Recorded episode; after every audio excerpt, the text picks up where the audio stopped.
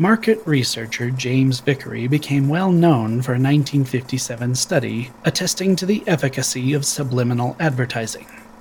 His description of his experiment involved movie theater customers being shown 0.03 second long advertisements for popcorn and soft drinks, then purchasing substantially more of these than attendees who were not shown the advertisements.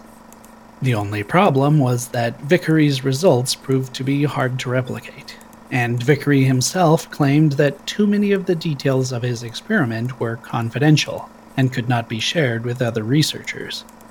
Suspicion grew, and Vicary admitted on television in 1962 that the study had been a quote gimmick, with only a very small amount of data. A 1992 study by another researcher went farther and concluded that Vicary had not performed an experiment at all. In spite of this, the idea persists that advertising below the level of consciousness is powerfully persuasive.